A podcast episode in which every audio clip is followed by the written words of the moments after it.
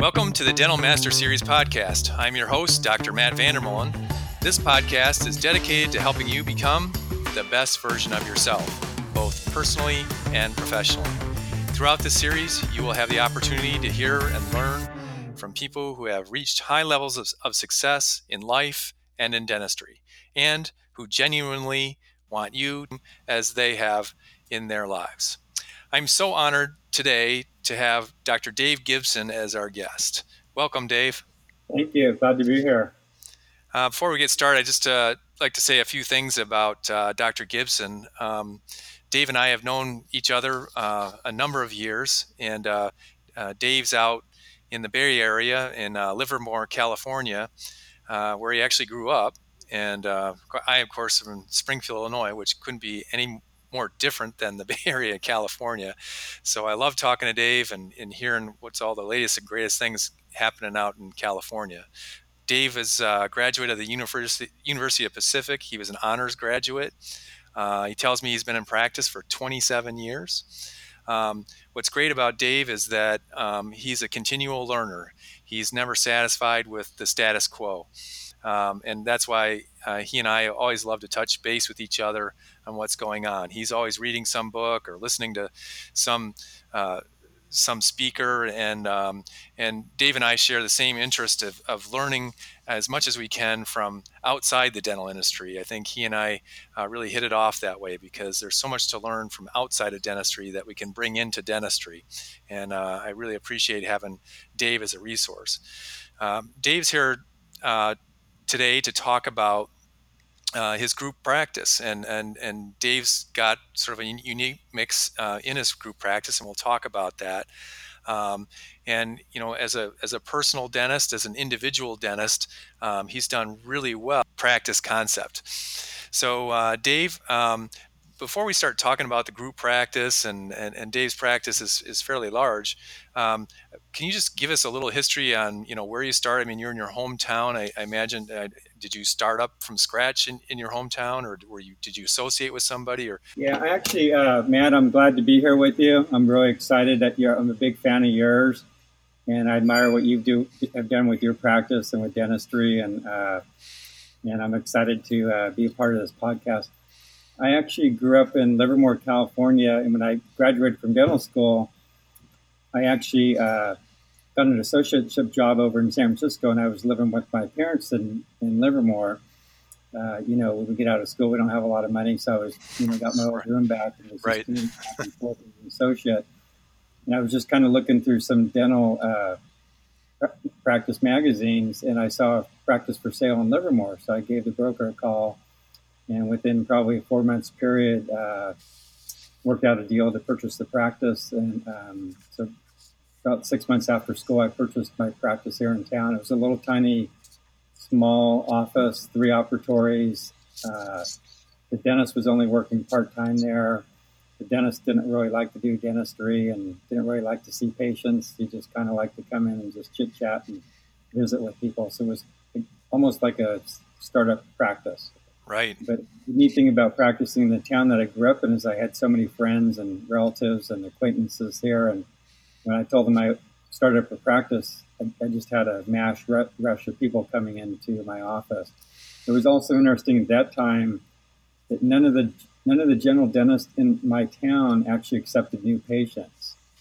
And what? So I got to know. So when I uh, took over the practice here in town, a couple of the doctors actually contacted me and said, "Hey, we're flooded with patients. if we get emergencies or we have new patients that want to come in to the dentist, can we refer them to you?" And I said, "Of course." So, wow, that's that like some kind of fairy tale right now. Can you imagine that happening today? People, yeah, calling, no, other dental doctors calling you. yeah. Wow, that's that's something. Wow. So when was that, Dave? When when was that? Nineteen. So that was actually 1992. 1992. And other doctors were too busy; they couldn't couldn't get new patients in. And I think we'll talk a little bit about too busy and what that even means. So, um, exactly. And, and, back then, it was it was interesting because none of the dentists in town advertised in the yellow pages, and it was actually frowned upon to actually advertise dental services at that time in California. I don't know how it was in other states, but it was you know, kind of no no to advertise. Wow. That's amazing. We were we were even advertising in the mid, mid Midwest in the early '90s. So, wow, that's interesting. So, um, so you you grew from three ops, and then um, and then then how long did it take you before you you know you expanded your facility? Um, So the level three operatory practice, we actually converted that into a four operatory practice, into a five operatory practice, into a five and a half operatory practice. And at that time, it, it, was just physically not possible for me to see any more patients. And so I was looking around for other opportunities and was able to uh, become partners in another building here in town, which had probably about 3,500 square feet that I purchased into. Okay. So then you, you actually physically moved your practice into this 3,500 square feet. Exactly. And we're currently at that location now. And um, when we first built out that office, we built it out at seven operatories. And I thought that was going to be my dream practice, seven operatories. And, you know, this is going to take care of me for the, you know, rest of my career, et cetera, et cetera. And we're actually at 12 operatories. It's, uh, it's, it's funny. I, I think that um, whenever I talk to a dentist and they say they're expanding, I always ask them, how many operatories are, are you doing? And they tell me whatever whatever the number is, and you know it's usually not some insane number, but it, it's usually something like five or seven. And and I always tell them, I said, if you're planning this, you know, add add another two at least. You know, just have you have somewhere where you can put two more operatories because I, I can promise you that you'll always need more. And uh, exactly. And and yeah. and and what I found and and and other group practices or just big practices is you at first when you're looking at this especially when you're coming out of dental school or or if you're in a three operatory situation which a lot of dentists are you know you have the doctor has two operatories and they have a hygienist and you have your front desk lady and you have one assistant and you know everything's great until you can't see any more new patients and these days it's you don't just send them down the street to someone else. You, you, figure this out, but the operatory is actually their best investment, I think. Uh, would you agree with me on that? That that that investing, you know, the thirty, uh, you know, thirty thousand maybe, or forty, even if it's forty, or even if it was fifty thousand uh, dollars to open another operatory. Um, yeah, yeah. If you look at the revenue that a operatory generates out of the operatory, that's you know one of the best investments that you could do. Yeah. And, and, obviously, if you have an opportunity to move into another facility or build out a facility, yeah, the more operatories that you can put in there, the better off you are just to plan on future growth because it, it's going to happen. There's no way around it. I'm gonna I'm gonna guess, Dave, that if you're in 3,500 square feet and you have 12 operatories, I'll bet you don't have a big executive office for yourself to kind of sit there and prop your feet up on a nice big uh, oak or cherry desk, do you? Yeah, no, I actually don't even have an office. Me neither. I, my office is the hallway. Yeah, I mean, I have a little shelf space in a in where my my uh, administrative team has, and I, I got I got one one one shelf, and I got like a little counter space that I there's a phone where if, if I come in, they let they clear out and they let me sit there. So. Yeah. What we did do is we, with the building that I'm in, we actually have an opportunity to take over some of the upstairs space. So we actually put a storage facility up there, a staff lounge, and then we put just a conference room up there. So we periodically meet up there for yep, that's nice. different meetings. We actually have a conference room, but we actually that conference room is separate than our main facility. Yes, which is kind of nice because then we don't have a, an opportunity to migrate over to that. Yes.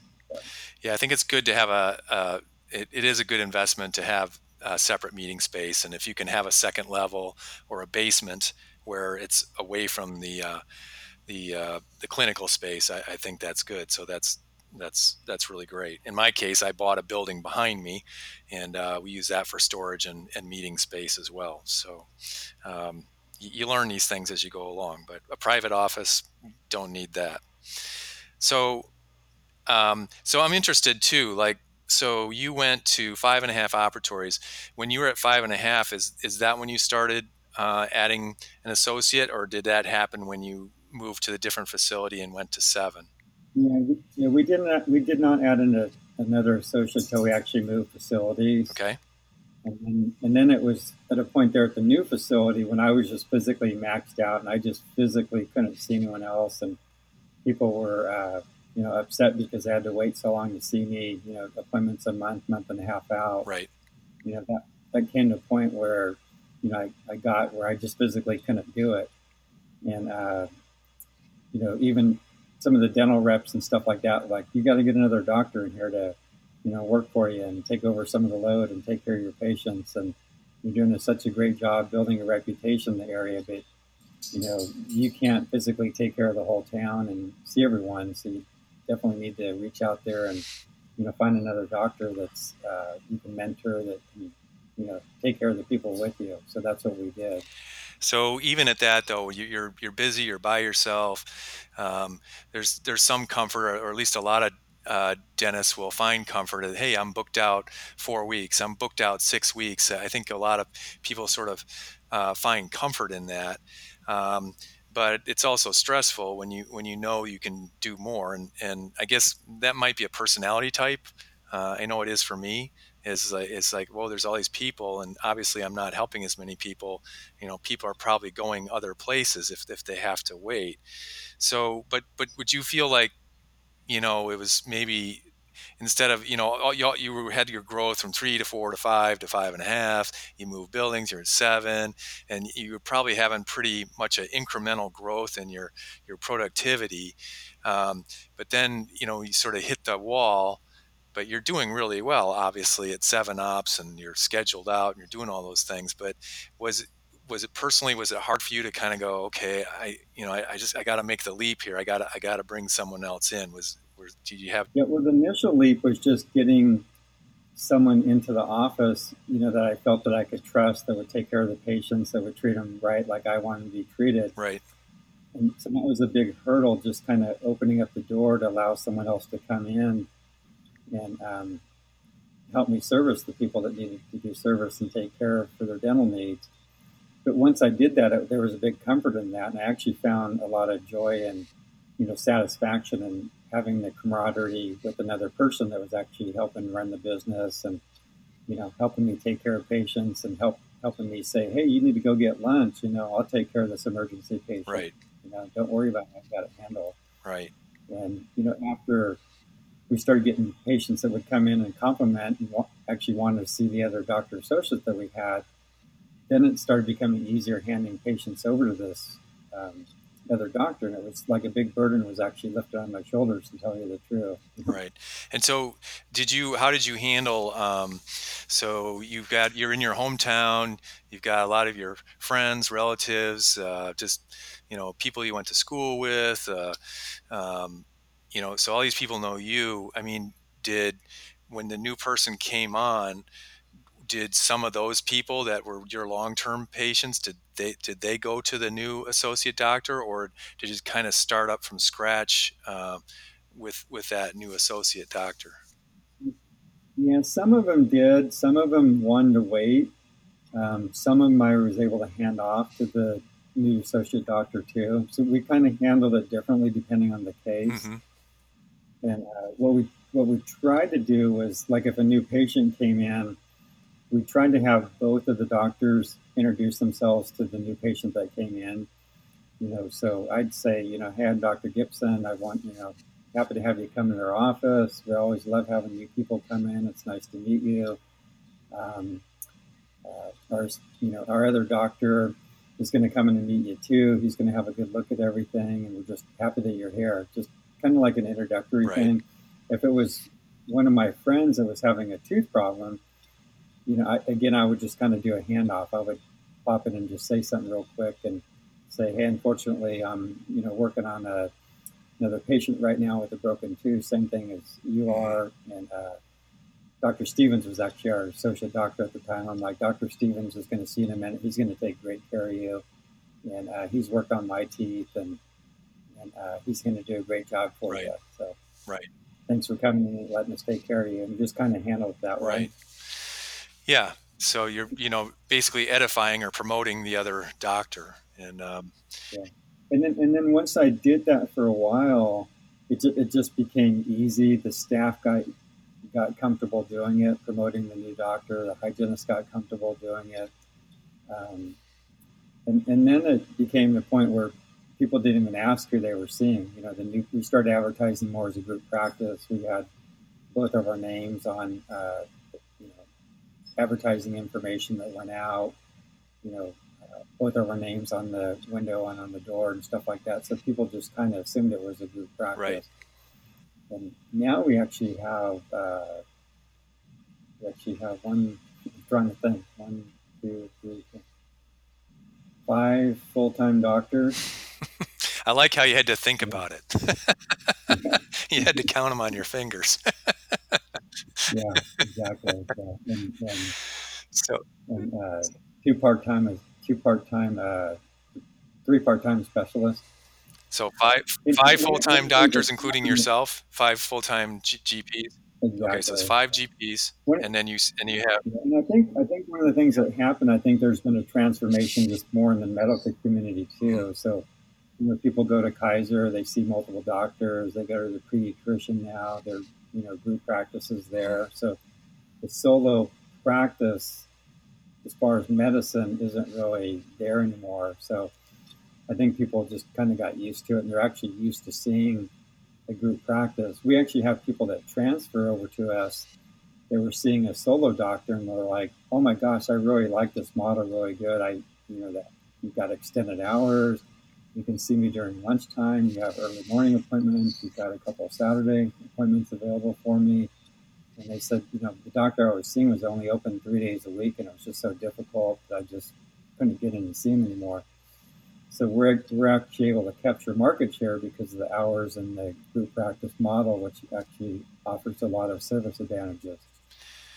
Right. I mean, um, being available is a, is a huge thing. The expanded hours is, is a huge thing in, in practice, and it's hard to do that on your own. Um, you, got to have you got to have the personnel, uh, doctor wise, and you got to have the personnel to to support those expanded hours as well. Um, I just it seems more and more. I mean, you know, when you talk about the the growth of DSOs and uh, and and uh, those kind of practices and the advantage they have, they're sort of they're they have an advantage of scale. Um, their their main disadvantage tends to be that uh, they tend to have more of the younger doctors um, that don't really have the experience uh, or if they if they do, they're they're there to gain experience and to move on and and uh, do something else. And whereas in a situation like what you have, you you've got the big group practice, you're there, you've been there, you know, if you've been there, it's your hometown. Um, people recognize it as as as a as a local business, not just a um, you know a, a dead, dead doc, doc in a box kind of thing. Yeah, the other advantage I found about as far as growing is you have a certain you know volume size patient base. So then you just automatically have more referral source because you have more patients that are out there as missionaries, you know, sending their, you know, their friends and coworkers in to see. Right. The other thing that's been a great advantage is because of our patient volume is the specialty services that we've been able to add because people want to stay within our group practice. They don't want to have to leave anywhere. They want one one group, one organization that's going to take care of their needs. So we've actually incorporated bringing uh, specialists into our office, which has been fantastic. Now you said you have you said you have three. You said you have three um, doctors, three specialists. So what are what are those specialties? Yeah, so we actually have uh, well, we have two endodontists that come into our office, and uh, uh actually one and a half oral surgeons, I'd say. So we're just and and the nice thing about the endodontists and the oral surgeons, a lot of times it's just a one shot appointment, basically. Right. So they're coming, getting the procedure done, getting that taken care of, and then they're done. Right. So we, we tried like perio and we tried ortho, and it just didn't work for us because there was so many uh, multiple appointments, and it was hard when you know organizing the uh, specialist to come in during the times when the patient's needs okay. were. The specialist, we can actually just book the specialist on certain days, and you know, if those days fill up, then we just and then we can refer out to the local specialist. Okay. So you have so you have two specialty types, uh, endodontics and and oral surgeon. And what we found too is the the specialists their fees are actually quite a bit higher, even when they're Oh, that's interesting. I didn't even think about that. too, which been kind of nice. To get a higher fee for your for your surgical extraction, for instance. Right. Okay. Well, that's Exactly, or the endodontic therapy too. And and and the overhead cost to us is pretty minimal. We have, you know, obviously we're giving them a chair and their percentage of what's done, but you know, for endodontic procedures, for instance, you know, we just give them an assistant. Once you have the initial purchase of the equipment, you know, that's that's basically a one-time cost because a lot of the specialists like oral surgery and, and endodontics, the supply costs are very minimal. But the fee the fees are actually relatively high for the procedures that they do. So the chair revenue hour for the oh, that's interesting. I never thought about that. I know. Uh, I mean, so so you give the specialist comes in, you you have their supplies ready to go, and you have um, you have an assistant for them. Is that correct? Okay. Yeah, exactly. One of the oral surgeons that comes in our office, he actually brings Okay. one assistant with him, uh, just because he likes that assistant. We actually have another assistant that's in there too during lunch breaks or you know for the consultations that he has out of out of a second. We actually give one of our Okay. specialists uh, two Okay. rooms so can do So consultations and and then um, the and I mean, how much does it? I mean, you mentioned overhead and everything. So how much how much do you pay? How much do you pay a specialist? Uh, it's a straight commission type thing. Okay. Well, our specialists get anywhere from forty to fifty And then and then you're paying the assistant, collection. and then you cover the supplies. Right. Yeah. Well, that's that's a pretty good deal if you keep that person Exactly. busy, and they probably think it's a pretty good deal too because they don't have all the administrative things because you're handling all the the business aspect. You're handling the scheduling, you're handling the insurance, you're handling the ske- you know all the everything that goes with it, the finances. Yep. Yeah. Yeah, we're doing the financial arrangements, doing some of the follow up.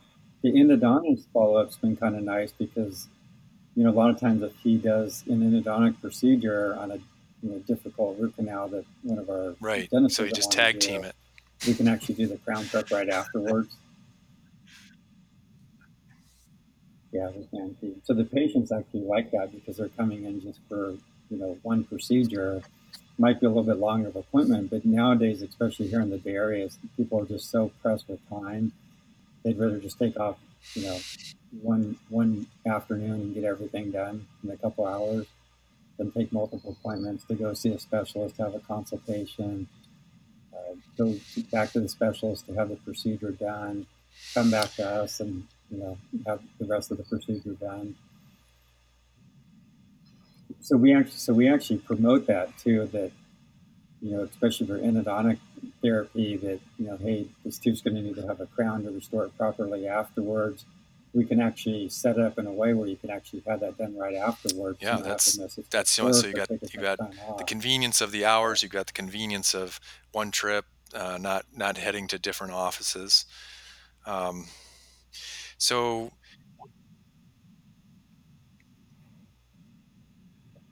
And one of our oral surgeons actually comes in on uh, Saturdays too, so he actually does it as just an extra revenue source for himself.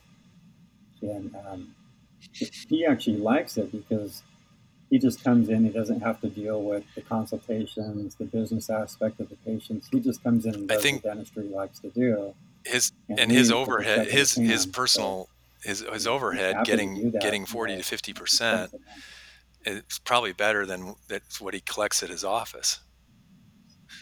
So yeah, I can see why I'd like that. Exactly. Yeah.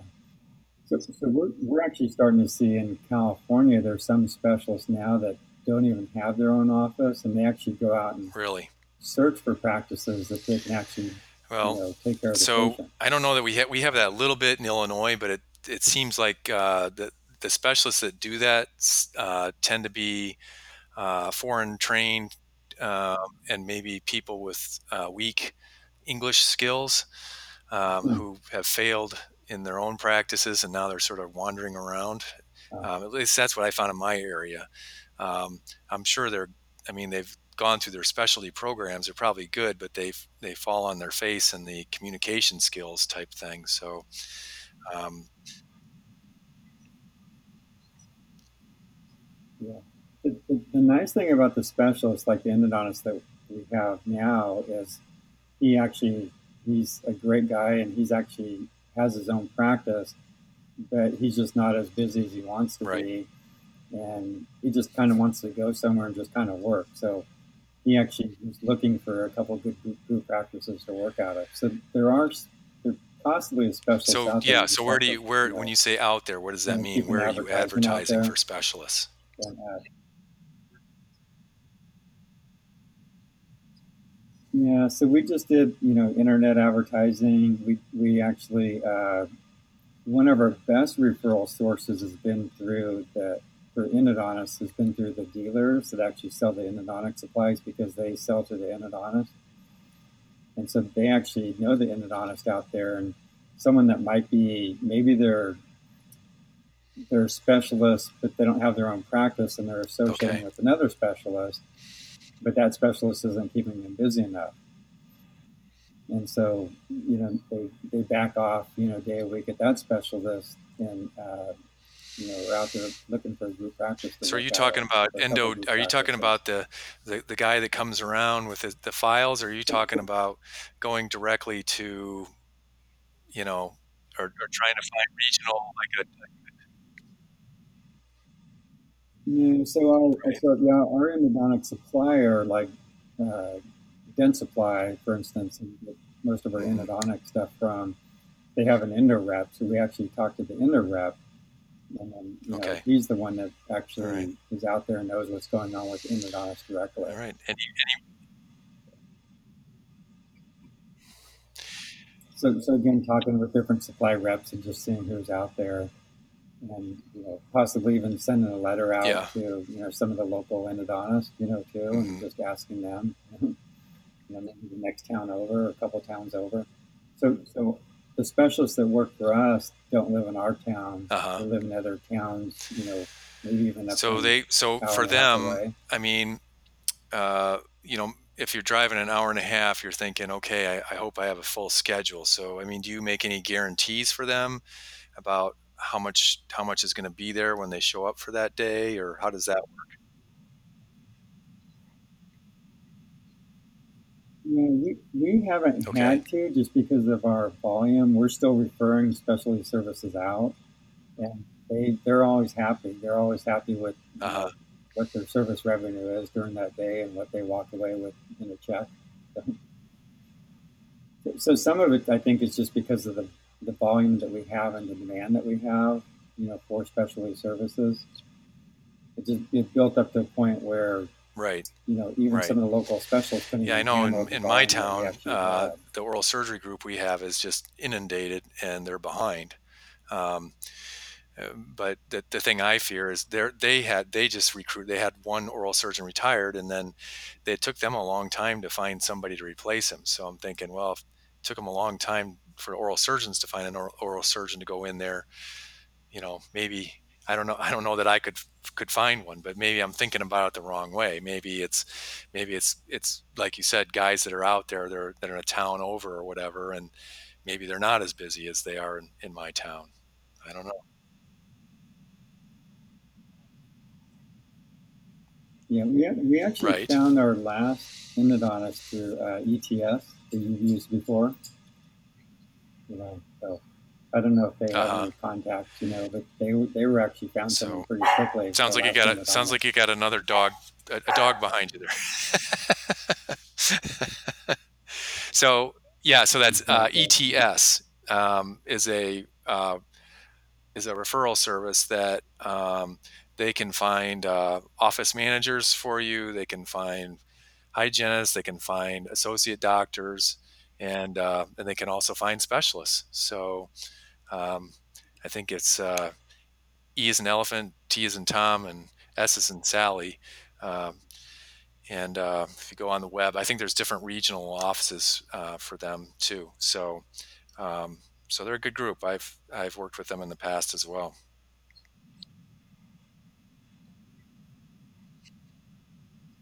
Yeah, so we've been, we've been really happy with them. They found two of our specialists over the years. But one of the things that does happen with the specialists, like our endodontist before this one that we had, um, you know, he, him and his wife are actually both endodontists, and he just got real busy Right. in his own practice, and it was, you know, get an hour plus drive for him, and, and uh, because of that, he Right. kind of just said, I love coming here, I love my stuff, but I just don't like the drive anymore, and so he kind of, you know, backed away from our office. But you know, ETS helped us find someone right away.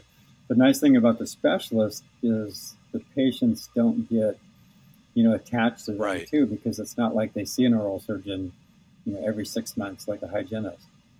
So they're actually okay seeing, Right. you know, a new specialist because if, if you referred them out, they'd have to have Right. a new Yeah, and it's so much easier to have just a new specialist that you relationship with to a anyway. So person as opposed to having to go have a new relationship with a person and their whole different staff and a whole different office location. I mean, you can see why people a lot of times don't even they get the referral and they come back 6 months later and you're like, "Hey, why didn't you go? you didn't go you didn't go to the endodontist, you didn't go to the oral surgeon." It just they sort of forget about it, but I think a lot of yeah, times it's, you know, it's that fear factor that that we forget about that that people are kind of anxious about uh, those kind of changes. It's it's a whole new scary place that they have have to go to, even if they're not a quote unquote you know anxious patient.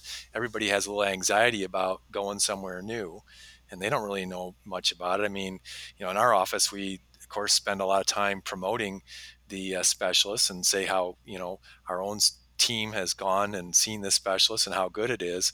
Um, but still, if if all you have to do is return back to your office, um, it's like you say. I mean, with me and and my associate doctors now now it's um, you know it's not really a big deal if they have to see one of the associates if they're typically see me or if they typically see one of my associates and and hey they're not ready so they'll see me um, you know it it, it it it all becomes part of the same same culture which is a which is a great thing i mean that's what you want you, you don't want uh, you don't really want um, sort of the, the the owner doctor to be quote like the A team and the associate doctors to be the B team. You, you really want everybody, all the doctors, all your team, everybody's the A team, and um, you know that's just a great environment to work in, and um, it's a great environment to walk into as a patient. Would you agree with that?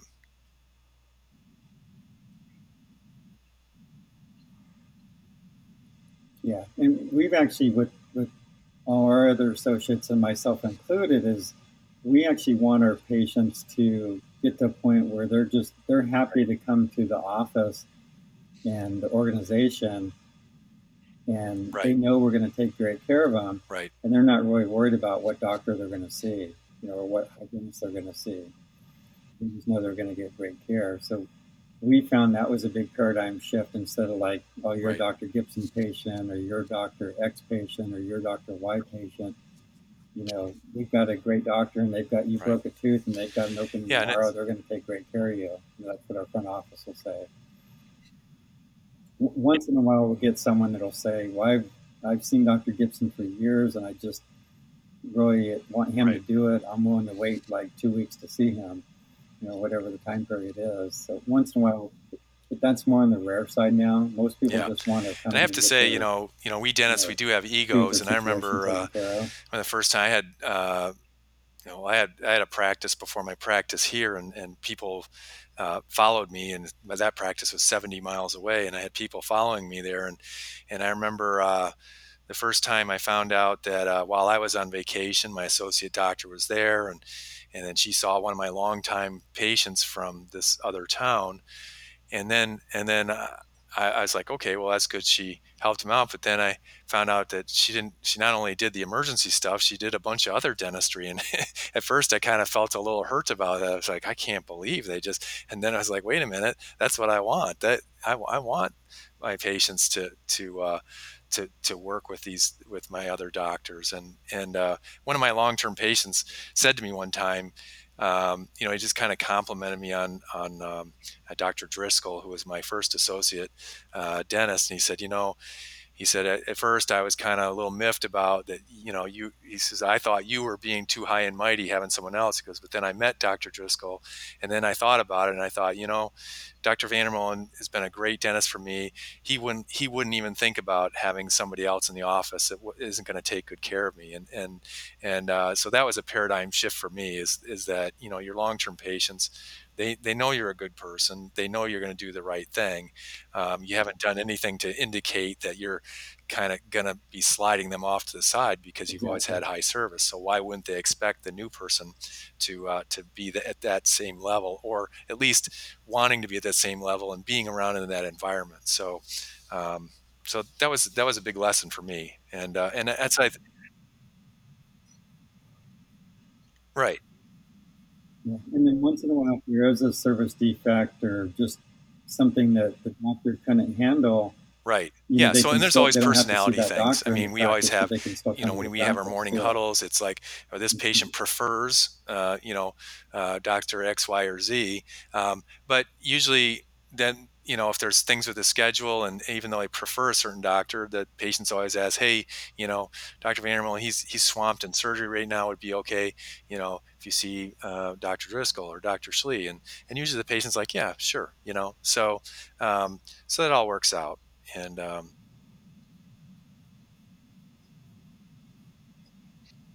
exactly and that and that's when you when you get to group practice you're actually running more of a true business it's not you know a, doc, a business that's dependent no. on just one person. It's a business that can function without you know the owner doctor. Right. And I know, Dave, that you you travel far away, and and uh, and, and you're if it's not for CE, it's uh, out to have fun with your family. Um, so I mean, when when you're when you're away, are you always by your phone, you know, checking to make sure everything's going okay at your practice?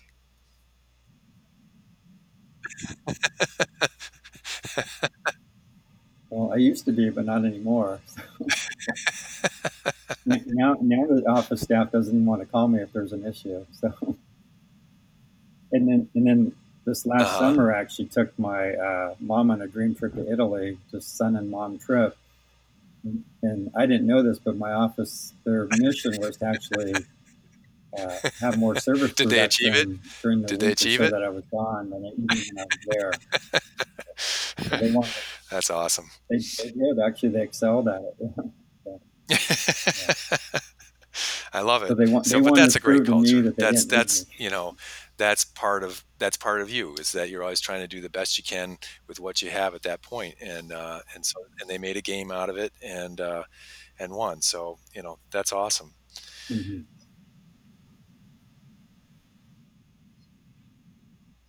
Yeah. And, and when you initially get into the group practice model, there is a lot of, you know, hassles and some headaches and some disappointments and some frustrations, but you just have to work through those. And as you work through them, you find out the stuff that, you know, caused all that aggravation really wasn't that big of a deal when you look back on it.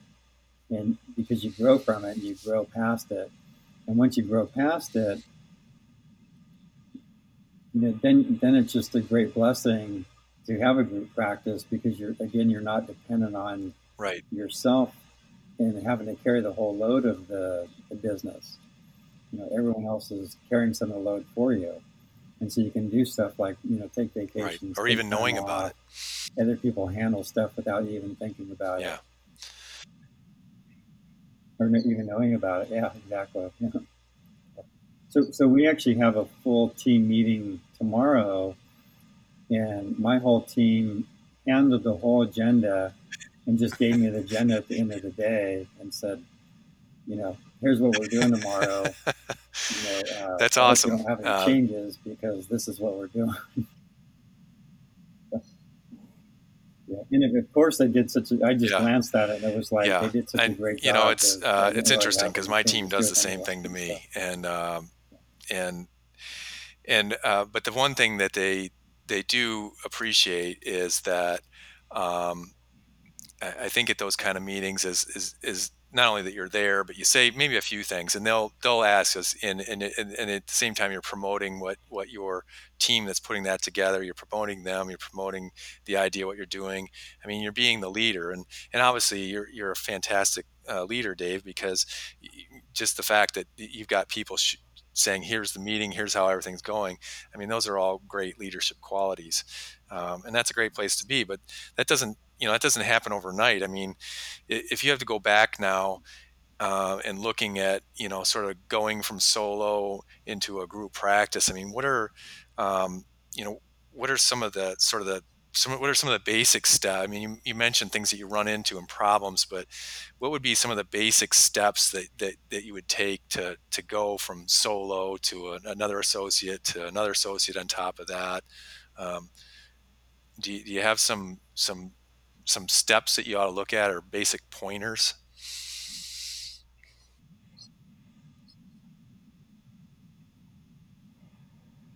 Yeah, I think I think the biggest one is well, obviously a lot of different facets, but obviously right. one thing is just talking to people that have been there and done it and been through it and learning from them, and having you know people you mentor through it. You know, talking to people like you, listening to your podcast. Um, people are welcome to call me. There's different right. chat groups out there that we can talk to because there's been so many people that have paved the way and have done it before us. I'd say the biggest thing that's really helped me out though is actually just building relationships with the team members. You know, so it's yeah, I might be the owner and I might be the doctor, but building a team relationship with them that uh, that we actually have a trust level so we can actually have those kind of crucial conversations with each other and we can hold each other accountable. You know, they can hold me accountable and say, hey, doctor, you know, you need to get off your phone. You need to get over there and see that patient. They've been waiting for a long time. Um, or, you know, uh, right. You know, right. Um, I think that, that that's a good you know, point. Don't is, worry about um, really um, helping your team to get better and uh, I know my practice really started to take off when I realized that it really wasn't necessarily about the patient. It was more about um, growing my team and and and then teaching them about leadership and then in turn having them teach others about leadership so that we basically you know from top to bottom basically have this sort of leadership ladder uh, where everybody is uh, trying to better themselves and, and in, in, the process of bettering themselves um, uh, realize that they have to reach out and help other people to uh, better themselves as well. And um, and that's just a great feeling when stuff happens and then you find out about it later about how they handled it you think man uh, not only did they handle it like i would have they might have even done it even a little bit better. And then you start discovering that not only are these people doing well and doing the things you train them but then you then the more you learn about what they do you find out that they have some talents that that you don't really possess. And then and then they really um, excel when they're able to step into that lane of their um, their talents. And um, and it, it just becomes really fun and, and just really gratifying to see people grow and in, in that aspect. And it's really hard to do when you only have two or three staff members. I mean, uh, how, how, much, how big is your team, Dave? Not, not including the doctors. There's five GPs, and then you the uh, the. Uh,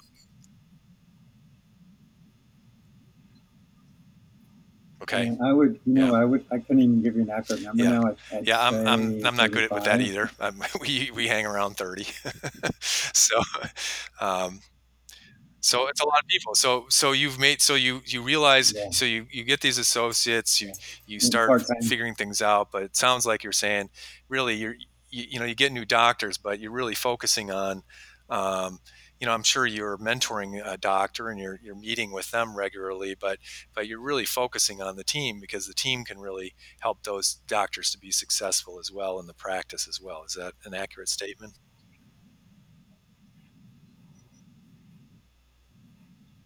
I'd say, I'd say one of the neat things that we've done is we have like a weekly lunch meeting with the doctors. So we actually there's a certain day of the week where we do close during lunch, and uh, the doctors go out, go, all go out to lunch together.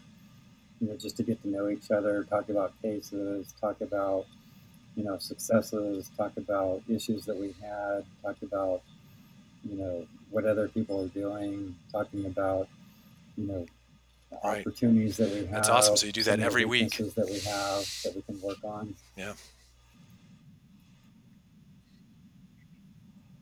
Yeah. And then, and then we set it up with our with our team where we have uh, we call it a middle management team. So all of our team leads, so like our hygiene team lead, our doctor team lead, our front team lead, our assistant Yes. team lead, they actually have their own meeting once a week. Right. And so so they sit together and talk about you know different things like that too. You know, we kind of use the SWOT, you know, weaknesses, opportunities, threats. You know, and so they actually have their agenda, and then they actually take their agenda and pass it on to what we call senior management team, which would be me, one of our consultants, um, our group practice administrator. our So the team, the, uh, manager, your your team leaders, your middle management, they bring that everything. to maybe your manager, and then she, he or she puts that together, and then you do that in your your senior. Right. Yeah, and a, a lot of times they actually can handle the stuff on their own. But if it's something that's Right. It's Right. something that they need to go So to you've got people at different levels that are identifying problems, they're discussing it, and they're trying to solve it on their level. And if if, if they can't solve it, they give you what they have and bring it to the next level. Right. And, and then we, you know, we have a culture where we like problems because we look at problems as opportunities. So problems and opportunity to be better, to improve ourselves, to grow, to deliver Yeah, better service, to be a stronger So organization. Started out with three ops in 1992, and here we are in 2020, and you've got got all that.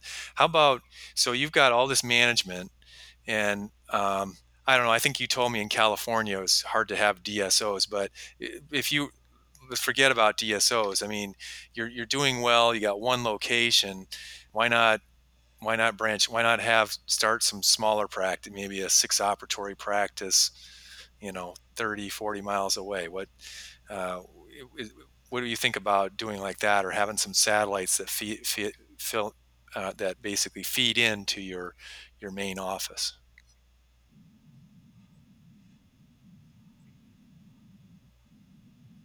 Yeah, there's definitely opportunities for that, and I've actually talked to like our, you know, associates about, you know, partnering with them with other opportunities like that. So I, I'm actually at a point now where we we still have some capacity we can grow into. So we're we still have an opportunity to grow at our Mhm. current facility. We have an opportunity to, you know, expand upstairs a little bit if we want to.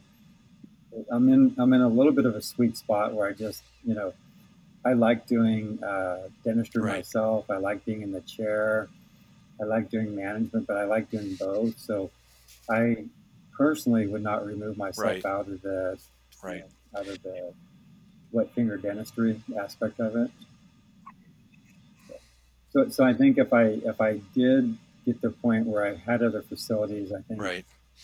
and I got to the point Yeah, where I I, think, um, it seems like, dentistry, I would um, actually head that At least? I, I meet a lot of dentists that they're sort of burned out, and and and they and they what they say is that they're burned out on the patients and the clinical dentistry. But I think really when if people really would study what they're doing in their lives, that they would discover what they they feel like they're burned out in the dentistry. But I think it's because they're so worn out. And let's face it, I mean, uh, clinical dentistry is you know it's really a form of a of athleticism that I mean you have to be in a certain amount of shape. You're you're on the go. You're there's no there's really no break time. It's you know it's go full speed ahead, and and and you have to be you know you, you have to be able to sprint and do a marathon all at the same time. So you got that, and then at the same time you got these other things going on where the team is coming to bug you. Oh, you know this assistant didn't show up for work today, or you know or you know we got to send this person to collections or there's this all these things or the insurance company says they're not going to pay or this p- patient says that uh, they're not going to pay because we told them that their insurance was going to cover everything or that's what they say. I mean there's all these things and i think it just really eats on people and and then you know all the human uh, the, the hr stuff that you have to do i think that all wears on you and, and so it's always amazing to me that um, you know, even though dentistry is hard, if you're left alone, I think most dentists would be like left alone to do the clinical dentistry. People are happy. I mean, just think about those specialists that you were talking about earlier, how they really enjoy. They own, they have their own practice, but they kind of show up at your practice. It's like this little oasis where all they have to do is, you know, what they're trained to do, and and so there's a lot of niceties about that. And to me, to to take yourself out of that zone and put yourself in the management zone um, where you've got all these kind of things coming from every direction, um, you know, that doesn't really sound that appealing to me. Um, you know, of course, you're going to develop levels of management, which you've done, which allow you in your in your single location to do a lot of clinical dentistry and, and to do all these things.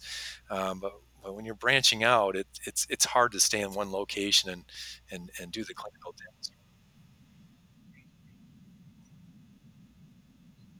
Mm-hmm. And we're a little bit lucky yes. in California because we have the extended functions to dental assistants. You know, so they actually have some extra training, so they can actually like place filling materials. They can take impressions. They can pack cord. You know, they can. Uh, right. And, and those are the things. They, so the you said they uh, can they place composites in California? Like doing, they love doing. yeah, so that's a big one. That's me personally. I don't like doing composites. Yeah, so they can so. Yeah. I don't know too many dentists that do. Right. yeah. It, it, dentists, dentists like drawing out cavities and, you know, and so basically, you know, I can go in there, prep the tooth, you know, do the caries control, clean right. out the tooth, and I can hand right. it off to my, you know, one of my extended functions to dental assistants. Again, that was a paradigm shift too, because the patients right had to kind of get used to, right. you know, someone else in the mix taking care of them. But again, it's just in the handoff.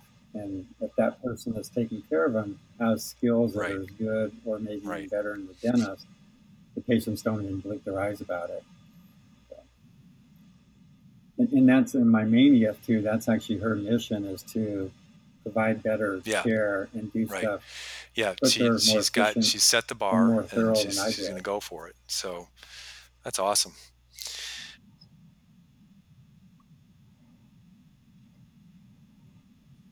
But, but again, that still goes back no. to training and spending time because these people don't just no, they do not care you know, that level. but they're out there. Uh, and there's trainable people out there, there and uh, and it, it, gets frustrating. I mean, right now, as we sit here in 2020, I mean, we're at uh, all-time low uh, unemployment rate, which means pretty much uh, if, if, of the three and a half percent or whatever it is of people that don't have jobs, uh, there's a reason they don't have jobs. And so now we're hiring, uh, you're hiring people that that have jobs, and um, you know, or uh, you're you know if you're lucky they've just relocated to your area and and they they have some skills and um, and uh,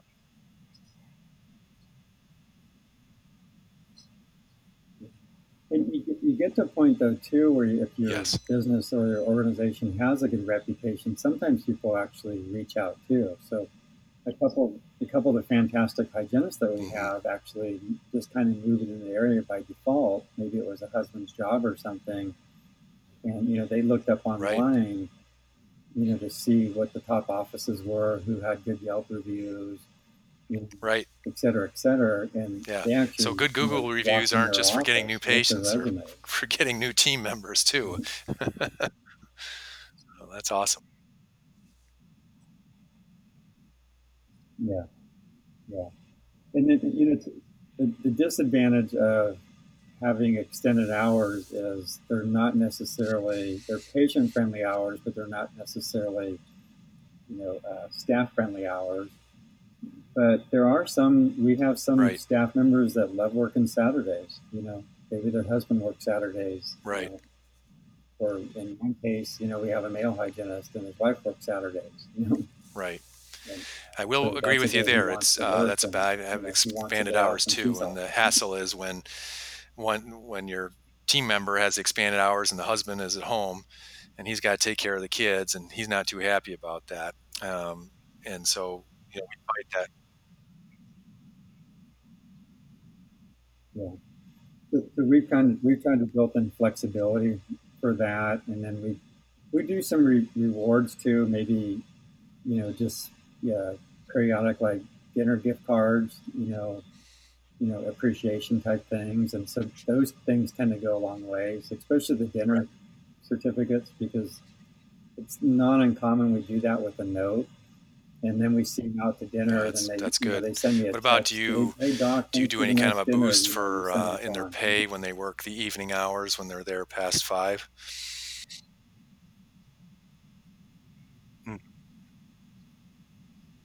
Yeah we, we definitely we do a shift differential pay so they get they actually do get paid a little bit higher we find that's not a big factor i think the biggest factor is they see that patients want those hours and they're you know customer service staff members Yeah. team members so they want to take care of people so they understand that people want those hours and Right. They're in a position where they want to be customer service people so they're actually okay doing that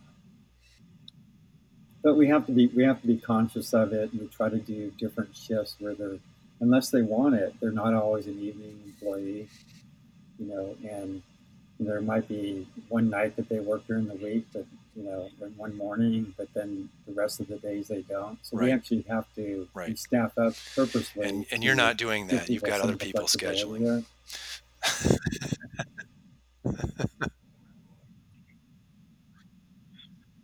Yeah so so i think the, the nice thing is having a Right. great practice is you know Right. you have your fixed overhead which is your facility and that cost doesn't change whether it's rent or mortgage payment and things like Right. electricity and insurances and you know loans on chairs and stuff like that Right. so it actually does Right. give us a little bit more money Well, that's to kind of awesome. I some of those spot uh, I I, I think the takeaway tonight is that it doesn't happen overnight, but it certainly can, and um, it's worth it to work through those things to to get uh, to a point where um, you know you, you just you, you don't have the same that when you think about when you started with three ops and and uh, you know 1992 and and the things you know I'm sure you felt like you were working hard right then, right? You're building a new practice basically, and and um, and all the hard work you do there. And now here you are in this 12 op place. You've got over 30 employees, and you'd think, oh my god, the poor guy's tearing his hair out. But but really, it's it's uh, it's, a lot easier in a lot of ways, and it's a lot more fun because you know you're you're just dealing with things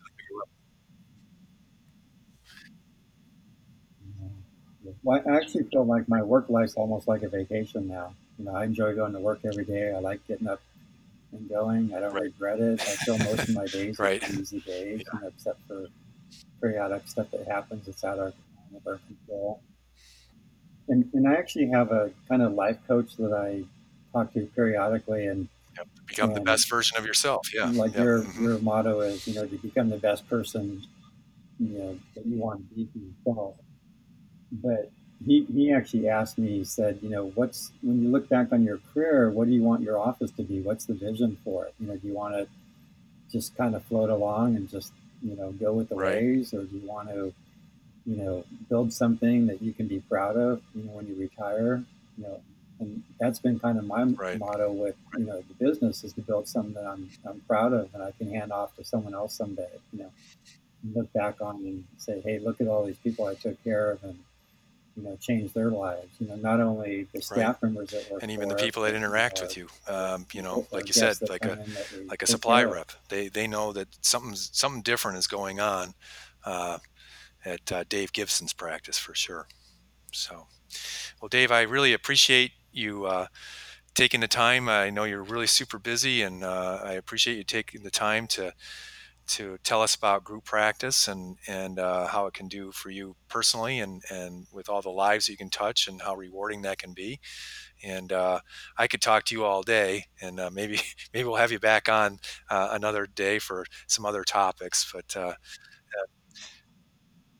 Yeah.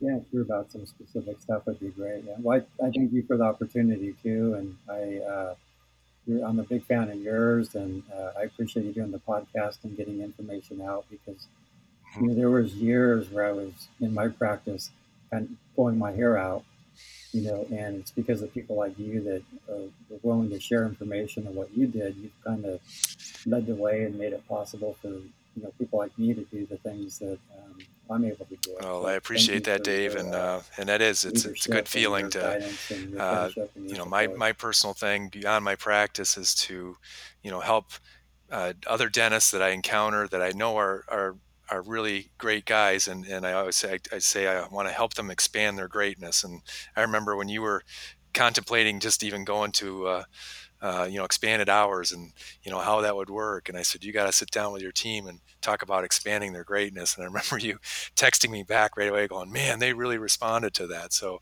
I mean, it's really cool when you start building a team and, and they respect you as a leader and, and you challenge them. Um, you're going to be surprised and, and, and sometimes even embarrassed that you didn't push people a little harder uh, earlier because they want that. They want to do really good stuff for you. And uh, I mean, we're in a great uh, vocation and we can help a lot of people and these people that are working for you they're, they're not just people that are functioning in you know a certain set of things that you're supposed to have people do i mean they they want to they want to be great too and uh and it's just a great work environment so so dave you've done fantastic i'm i'm, I'm pleased to to be with you. I've learned so much from you, uh, not only this evening, but uh, for a long time as well. So thank you very much.